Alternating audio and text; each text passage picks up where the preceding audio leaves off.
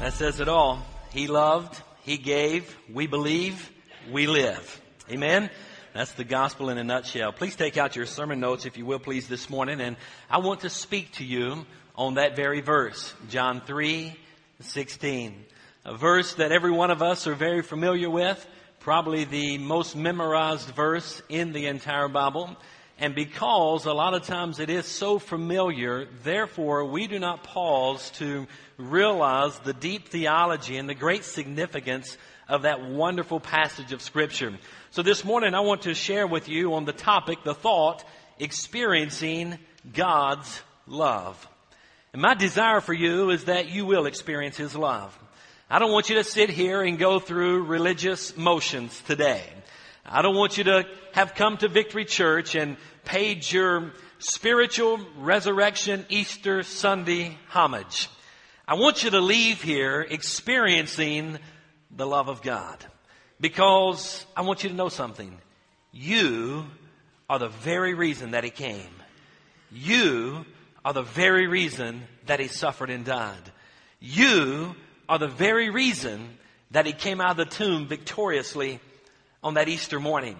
You are the secret of everything that is unfolding in the Word of God. It's because of you. And you know why He did that? Because He loves you. Have you received that love? Have you accepted that love? Have you allowed Him to love on you? My hope and my prayer is today that you will experience God's love. Let us pray. Father, thank you for loving us when we were unlovable. Thank you for loving us still in spite of our flaws and imperfections. Man tries to put laws and decrees on mankind so that we can live up to your expectations, thinking in return we will receive your love and your favor. God, you love us just the way we are. You love us when we were certainly unlovable. You loved us when we were using your name in vain and carrying out our own fleshly desires and wills and you loved us. And God, my heart's desire today, and it's almost to the point that it's breaking. And I feel such a heavy burden as I'm preaching this message and preparing to deliver it today that people under the sound of my voice, whether sitting here in this congregation, whether they're listening on the podcast, whether they purchase a CD, my heart's desire is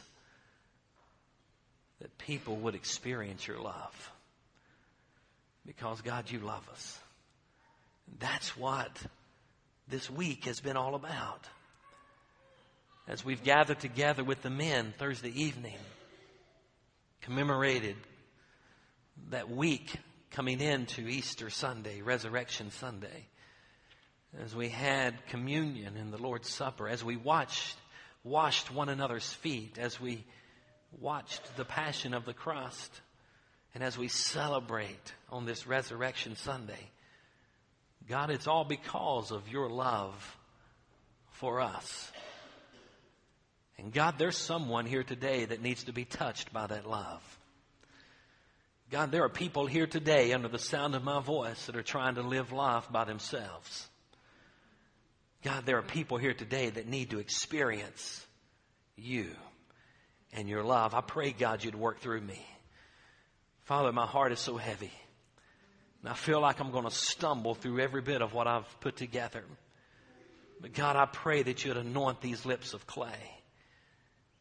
And I pray that the Spirit of God would take the words that I'm going to speak and pierce the heart of each one that's listening. Yes, we're here to celebrate the resurrection, but more importantly, we're here to get our lives in tune and in line with you. And Father, I pray that you would do what only you can do. In Jesus' name I pray. Amen. The topic of God's love. How in the world, how do you unpack that topic in one message? It's so deep, it's so vast, it's so wide, it's so broad, it's so high. How do you share it? So that everyone can understand it. I've got that task this morning.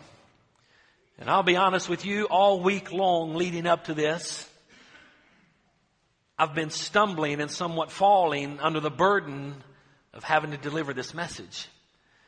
How do you do it? I ran across, across a quote from A.W. Tozer, and I was reading one of his sermons that he had preached on love, and this was his introduction, speaking about the subject of God's love. He said, I can no more do justice to this awesome and wonderful filled topic than a child can grasp a star. But still by reaching toward the star, the child may call attention to it and even indicate the direction that one must look to see it. And so, A.W. Tozer goes on to say, I stretch my heart toward the high, shining love of God so that we may be encouraged to look up and have hope. Guys, if you don't hear anything else that I'm going to share with you this morning, here's what I want you walking away from here with. God loves you. You get that? God loves you. Let's all say it together. God loves you. Let's put it in the first person. God loves me. Together. God loves again. One more time. You say, what's so significant about that? Why do I need to recite that? Why do I need to understand that? Because I promise you, the accuser is out there. The enemy is out there. We are in a spiritual battle. The devil rages. And you know what he'll tell you? You're not good enough for God's love. You're not good enough for God's best. You're not worthy to receive His Son. The resurrection wasn't for you. Why, look at your life. Now, I'm going to say a whole lot more this morning, but I want you to leave here knowing that God loves you. Will you? Will you leave here knowing that He loves you? Let's look at that greatest verse in the entire Bible in John 3:16. I put it in your notes in three different translations. The one probably most familiar to us is out of the New King James Version or the King James Version. Let's read this verse together. For God so loved the world that he gave his only begotten son, that whosoever believes in him should not perish, but have everlasting life. Max Lucado put out a big hardback copy of a book called The 316 Promise, The Words of Hope. 316. What are some other numbers that may mean just the opposite of hope? For us, resounding in our mind over and over again, there are some numbers when they're put together that is everything but hope. Such as 9-11. Would you agree? But you know what 316 is? It's just the opposite of what 9-11 stands for. 316 is about hope. 316 is about love. So what we have done for you here at Victory Church, we have given everyone a copy, a little excerpt of this wonderful book, along with a devotional guide. Now what I want to encourage you to do, maybe this will pique some interest from our small group leaders and we have, we have ordered the small group study that goes along with this. It's a great DVD study that some of the small groups may want to launch into because I want all of us to understand and to experience God's love and realize that we have hope. Our world is pretty dark, is it not? I mean, you look around, it's what, what's taking place in our world today, and you look at what's taking place even in America today, and, and you see how the devil really is having a heyday through the election, presidential election that's taking place. You know what he's doing? He's trying his best to divide and conquer America. Why? Because America is built on the foundation and the hope of the Lord Jesus Christ. Our world is in trouble. I'll be honest with you today, and I'm trying not to get into politics, but as I've been watching the news unfold over the last couple of weeks, I was born in 1964. I really do not remember the riots that took place in 68 and 69 and 70 and 71. In that era, I was playing with G.I. Joe in a ditch. The world meant nothing to me at that time. My dad called this week. He said, son, what do you think about all that's taking place in our world today? I said, Dad, I'm a little concerned. He said, You know what it reminds me of? It reminds me of 1969. He remembered. I said, Dad, the only hope we have is Jesus. The Lord has the answers for all of this mess that we're in. Hello? Where's it found? It's found in 316. That's where it's found. Not necessarily Max Lucado's, but the scripture. The Word of God, it's found there in 316. I want you to take your little booklet that I gave you out. We're going to be reading several different passages of scripture as I try to, or, or pages of this book as I try to incorporate it into the message this morning. So please open it up to page number one. Page number one. It's the hope diamond of the Bible. For God so loved the world that he gave his one and only son that whoever believes in him shall not perish but have eternal life. If you did not get one of these copies, please hold your hand up. I see numerous people that do not have one. We need everyone to have one. There's a devotional guide that goes with this. If you did not get that, you can get it on your way out. Thank you guys for being aware of that. Does everyone have a copy? Our whole band up here. Bunch of pagans up here. None of these folks. No, I'm kidding you. I'm just kidding you.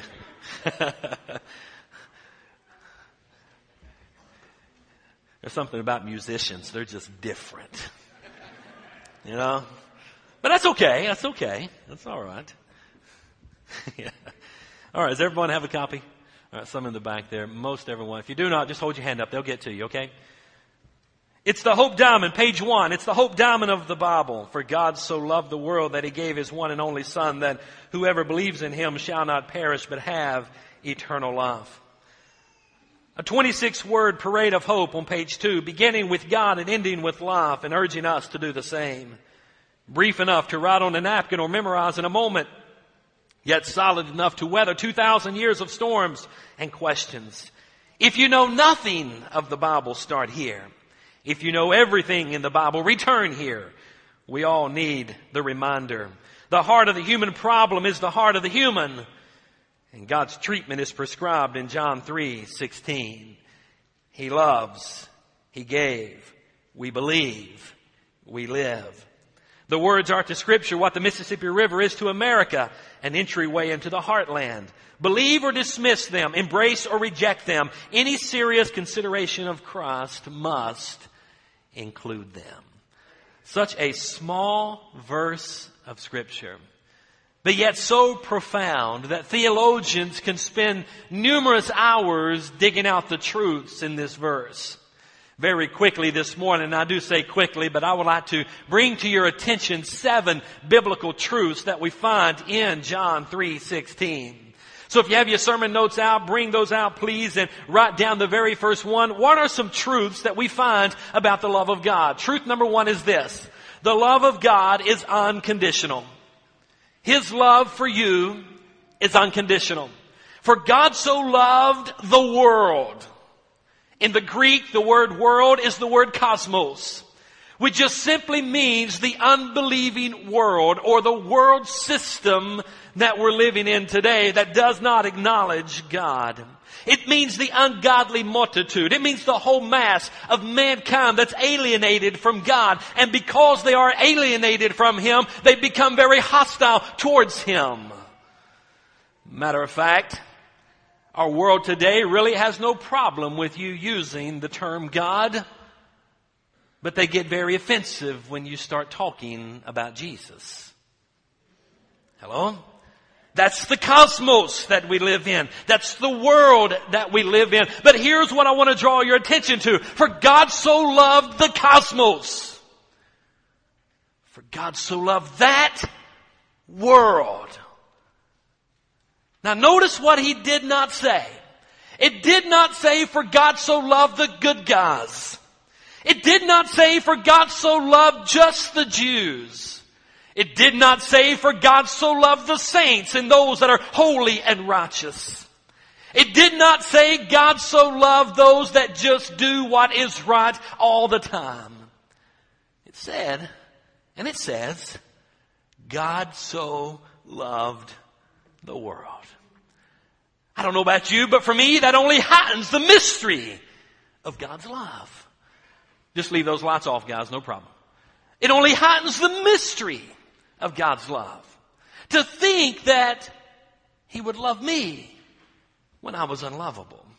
You see, I accepted Christ as a 13 year old boy and many of you, by the way, have asked me, why do I love the Duke Blue Devils so much? And yes, they got beat yesterday. Yes, I understand that, but it's still a good day because Jesus has risen. Amen?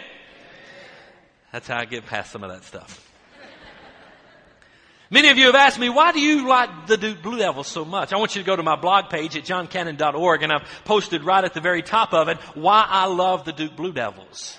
Has very little to do with the university itself, has far more to do with the spiritual experience that I had in the bell tower at Durham, North Carolina on the campus of Duke University, high above the entire university with my wife and God and she was going through cancer.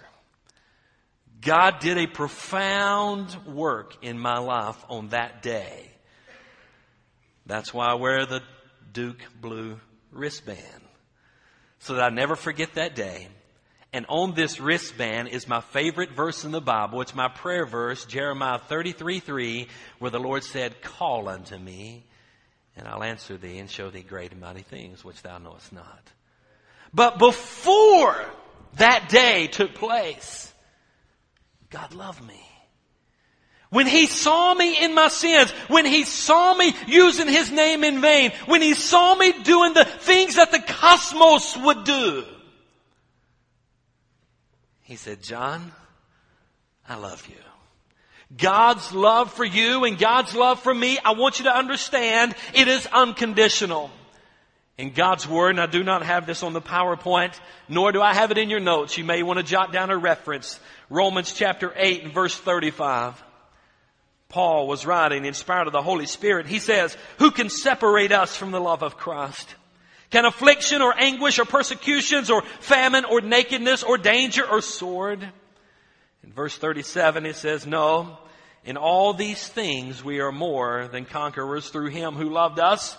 Verse 38, for I am persuaded that neither death nor life, nor angels nor rulers, nor things present, nor things to come, nor powers, nor height, nor depth, nor any other created thing will ever have the power to separate us from the love of God that is in Christ Jesus our Lord. Guys, here's the point I want you to understand. There's nothing in this world that can separate you from God's love.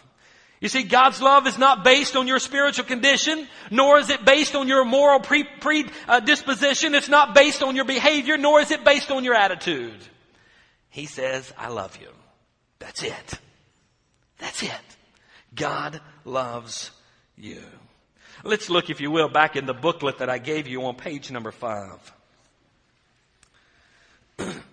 Here's a great little story about Pluto. I read it this week and I read it aloud to numerous people this week because I have been Plutoed and you have been Plutoed.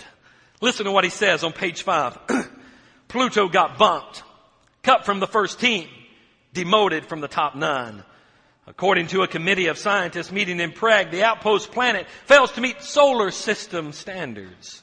They downgraded the globe to asteroid number 134340. Believe me, Pluto was not happy. I called up with the Disc Sky Traveler at a popular constellation hangout, the Night Sky Lounge. Tell me, Pluto, how do you feel about the decision of the committee? You mean those planet pickers from Prague? Yes. I say no planet is perfect. Mars looks like a tanning bed addict. Saturn has rings around the collar. Jupiter moons everyone that passes by. so you don't approve of the decision. Snarling and whipping out a newspaper. Who comes up with these rules? Too small. Wrong size moon. Not enough impact. Do they know how hard it is to hang out on the edge of the solar system? They think I'm spacey. Well, let them duck meteors at, at a thousand miles per hour for a few millennia and then see who they call a planet. I'm out of here. I can take the hint. I know when I'm not wanted. Walt Disney named a dog after me. Teachers put me last on the science quiz. Why, even Darth Vader gives me more respect. I'm joining up with a meteor shower and tell that committee to keep an eye on the night sky because I know where they live. Continue. Can't fault Pluto for being ticked. One day he's in, the next day he's out. One day on the squad, the next off. We can understand his frustration. Some of us understand it all too well. We know what it's like to be voted out, to have the wrong size, to be the wrong color, to have the wrong address, to be Plutoed. To the demoted and demeaned, Jesus directs his lead off verb, for God so loved the world. Turn with me quickly over to page 11. Page 11. Mark it down. God loves you with an unearthly love. You can't win it by being winsome. You can't lose it by being a loser. God will not let you go. He has you handcuffed to himself in love. And he owns the only key. You need not win his love. You already have it. And since you can't win it, you can't lose it. Others demote you. God claims you. Let the defin- definitive voice of the universe say, you're still a part of my plan. Here's what I want you to know, guys. God's love for you is unconditional. Now that's point one. I got six more of these to get through. I've got to go, okay? Number two, jot this one down. His love for you is sacrificial. His love for you is sacrificial. The word of God, John 3:16, for God so loved the world that he gave. Well, how did God show his love for us? He showed it sacrificially. He loved us by giving, by serving, by sacrificing. He loved us by giving his son, sacrificing his son. He gave all that he had. In essence, here's what Jesus did. What God did because he loves you. He took all of your indebtedness to sin, all of my indebtedness to sin, and he placed it on Jesus. But he went a step further than that. He took all of his son's righteousness and he placed it on me and you. Jesus paid the supreme sacrifice. Jesus paid it all. His love is sacrificial. Thirdly, jot this down if you will, please. The love of God is valuable. His love is valuable. For God so loved the world that he gave, get this next phrase, his only. He gave his only begotten son. You see, God was willing to give, get this now, his only son. Now that's pretty tough. That's a, that's a mass love. Matter of fact, there's a difference from, from giving out of your abundance than giving out of your poverty. Matter of fact, I wonder how many of us have said over some material thing, someone has come and asked us if they could have it. How many of us have said in the past, well, I can't give you this. It's the only one I have. Whether it be a pencil, whether it be an ink pen, whatever it is. Many of us have said that. Why is that? It shows our selfish nature. Hello? I can't give you that. It's the only one I have. We have a hard time giving out of our poverty. But if I've got a drawer full of pencils and I'm abundantly blessed with pencils, take two or three. It's easy to give out of your abundance. God so loved you that he gave out of his poverty, so to speak. He gave you the most precious, the most valuable thing that he had. And that was his son. That's really hard to get a hold of, is it not? That's how valuable it was. The fourth thing, jot this one down, the love of God, not only is it valuable, fourthly, it's personable. It's personable. For God so loved the world that he gave his only begotten son.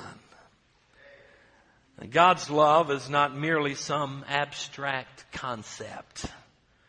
He literally gave his son through the person of Jesus Christ. When God came to the earth and took on the form and was incarnate in the person of Jesus, Jesus then went and died on the cross. He gave his son. Now, I shared with you the other week, I love you guys. I love you all. And I feel like many of you love me. But here's where our love will probably be pretty much in common. I'm not sure I love you enough to allow my son to die in your place when he's done nothing wrong and you deserve to die. Nor do I believe you love me enough that you would let your son die in my place when I deserve to die and he's innocent and does not deserve to die. But God said, I love you so much that I'll give you my son. A child once was trying to recite John 3:16 from the King James version which says that for God so loved the world that he gave his only begotten son.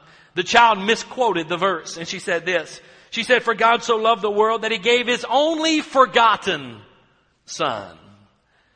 Sometimes there's profound truth in the slip of a tongue. Because our world has forgotten Jesus. God the Father has never forgotten that He gave His Son. But I wonder how many of us go through our life without even thinking or reflecting on the fact that God gave His only Son so that we could live. Many of us are sitting here in church week after week, we forget that God gave His Son. Most people do forget today that Jesus Christ is the Son of God. You see, His life is forgotten, His love is forgotten, His sacrifice is forgotten, and it's our jobs as believers and Christians to share that gospel message with everyone that our path crosses. It's our job to remind them that God loves them so much that He gave His only Son for them. Number five, jot this one down. The love of God is accessible. The love of God is accessible. For John 3:16 says, "For God so loved the world that he gave his only begotten son, get this now, that whoever believes in him should not perish, but have everlasting life." You see, the really good news of the gospel is that it's not limited. It's for anybody. It's for everyone from every nationality, from every race, from every financial status. It doesn't matter where you were born, where you are, what you've gone through. God's love is accessible to whosoever believes in Him can have everlasting life. It doesn't matter what your family tree looks like. It doesn't matter where your family has been or what they've come from or where they are today. His love is accessible to you. And all you've got to do is really just scratch out the whoever and write in your name. And that verse will be just as true then as it is with the whoever is in there. Because God loves you. Let, let me share with you once again from the booklet. Turn to page number 24 and 25. Page number 24 in the little booklet 316. Can I really trust that whoever believes in him shall not perish. Jesus' invitation seems too simple. We gravitate to other verbs. Work has a better ring to it. Whoever works for him will be saved. Satisfy fits nicely. Whoever satisfies him will be saved. But believe? Shouldn't I do more? Everyone who believes in him will have eternal life. The simplicity troubles many people. We'd expect a more complicated cure, a more elaborate treatment. We expect a more proactive assignment to have to conjure up a remedy for our sin. Some mercy seekers have donned hair shirts and climbed cathedral steps on their knees or, or transverse hot rocks on bare feet. Others of us have written our own Bible verse. You'll hear this quoted many times. May I draw your attention? It's not in the Bible. God helps those who help themselves. How many's had that verse of scripture preached to you? Understand that's not in the Bible, okay? That's popular opinion 101. We'll fix our, now I think you can find the principle there. Just let me lay that down. I think a principle of that may apply. But the, the verse itself is not there. We'll fix ourselves, thank you. We'll make up for our mistakes with with contributions, our guilt with busyness. We'll overcome failures with hard work. We'll find salvation the old fashioned way. We'll earn it. Seems easier, does it not? Seems like that would work better. Christ, in contrast, says to us, he draws reference to a previous story, your part is to trust. Trust me to do what you can't. By the way, you take similar steps of trust daily, even hourly.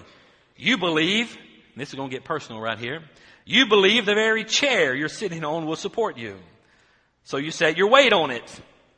All of you guys are doing that right now. You believe that water will hydrate you, so you swallow it. You trust the work, uh, you, you trust the work of the light switch, so you flip it. You have faith the doorknob will work, so you turn it. You regularly trust power you cannot see to do a work that you cannot accomplish. Jesus invites you to do the same with Him. Just Him. It's accessible for anyone and everyone. And all you've got to do is believe, which leads me to my sixth point. The love of God is non-judgmental. Get this, folks. The love of God is non-judgmental. For God so loved the world that He gave His only begotten Son that whoever believes in Him, read that underlined part for me, should not perish, but have everlasting life. You see, God's goal in sending His Son from heaven was not to condemn you. It's not to show you how bad you are. It's not to show you how unworthy you are. It's not to show you how hopeless you are. God's only desire in sending His Son is to allow you and to show you His love and to draw you into His love and have a personal relationship with Him. Get this folks. Jesus did not come into the world to rebuke the world. He came to rescue the world. Jesus did not come into the world to criticize the world. He, he came to cleanse the world. Jesus did not come to punish the world. He came to pardon the world. Jesus did not come to destroy the world. He came to deliver the world. And you know what? God's love for you is non-judgmental. Let me tell you why. He judged His Son. And therefore all you've got to do is believe in Him. Believe in Him and all of the righteousness of Christ will be placed upon you. You know what I want us to do now? Let, us once again, let's, let's reflect as we, as we sing an old hymn called Amazing Grace. Let's stand if you will, please.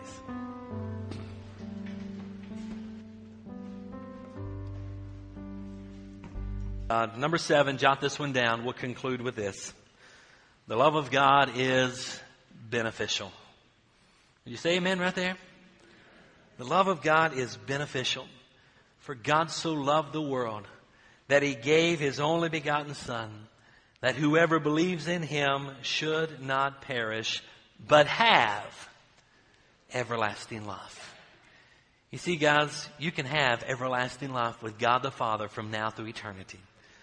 But all you've got to do is believe on his Son the Lord Jesus. Let me conclude with one final reading from the little booklet, and I encourage you to take this and read it. To bring fresh and renewed thoughts about John 3.16 to you. But turn to page 35. Page 35. Life has letdowns. And how do you know Christ won't be one of them? Honestly, dare you believe that He gives what He promises to give? Life? Eternal life? Whoever believes in Him shall not perish, but have eternal life. Beer companies offer you life in their hops. Perfume makers promise new life for your romance. But don't confuse costume jewelry with God's sapphire.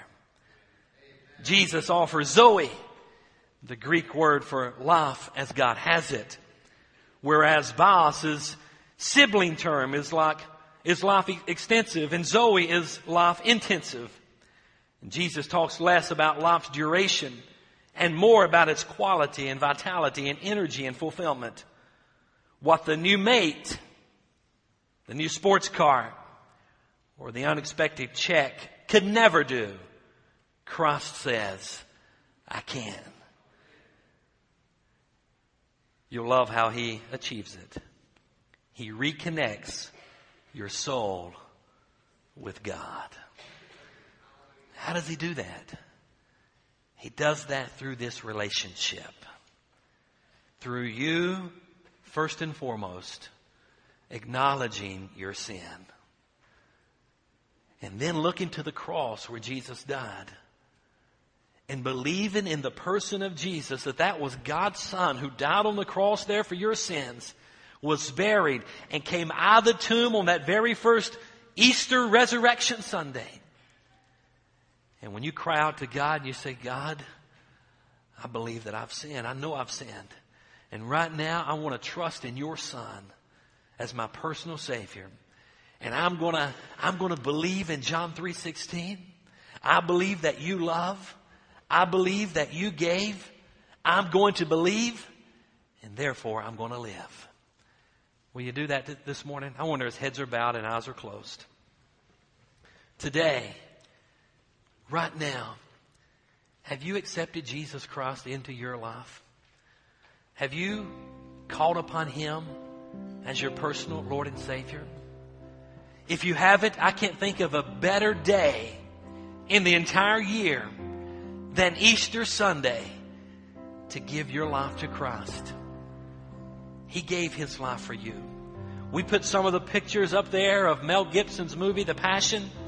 And let me be honest with you as brutal and as hard as that is to even look at, it still does not do justice to what the scripture proclaims and to how the event actually unfolded. Because the word of God tells us that his vicious was so marred, you couldn't even tell it was a man hanging there. Yes, we saw the marks on his body in the passion, a little bit of it that we just showed you. It was far worse than that. Far worse than that. Far worse than that. Why did he endure so much? Why did God the Father allow so much? Because he loves you. He loves you. He died for you. He died for you. Daryl. He died for you right now in the stillness of this moment, in the stillness of this hour, will you open your heart and your life to Christ? Will you allow Him to come in?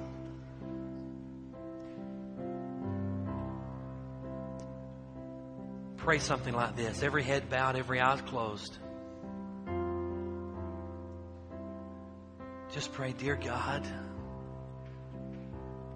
I realize that I've sinned. And dear God, I pray that you would forgive me of my sins.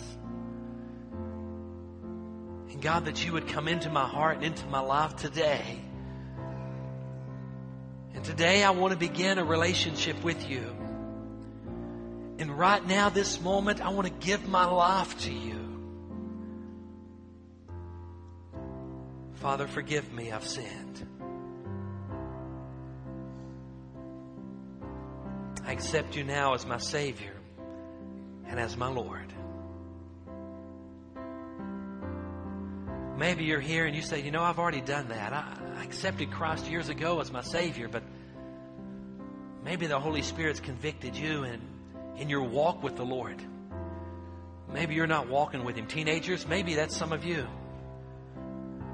College career, maybe that's some of you. Young adults, maybe that's some of you. Midlife adults, maybe that's some of you. Seniors, maybe that's some of you. Maybe at one point in our life we accepted Christ, but we've gotten so far from Him. He is just not the center of our life anymore. There's a verse in the Bible for you. There's many, but one I'd like to draw your attention to. It's 1 John 1 9. If we confess our sins, He is faithful and just to forgive us of our sins and to cleanse us of all unrighteousness. That scripture is not for salvation. That's, that scripture is for rededication. It's recommitting your life. That scripture is for the Christian, for the child of God. Maybe here on this Easter Sunday, you need to recommit your life to Him. Let me help you pray. Why don't you pray something like this sincerely in your heart? Say, God, Lord, I've drifted. I'm not walking with you where I need to be walking. I'm distant. I'm afar. I'm a prodigal. Today I want to come home. I want to rise up out of the mire and the muck of life and, and I want to come home. Father, will you receive me as I ask for forgiveness? Will you receive me? And God the Father says yes because I love you. Father, I pray for these that have made decisions today. God, I have done my very best to pour out from the depths of my soul exactly what you've laid on my heart. With the songs that were inserted, with the scripture that was used, with the booklet that was given. God, I've tried to follow your direction in this entire sermon. I've given you my best. Father, I pray you take these words that have fallen off my lips pierce the hearts of every one of us and help us all to draw near to you. We ask these things in Jesus' name. Amen.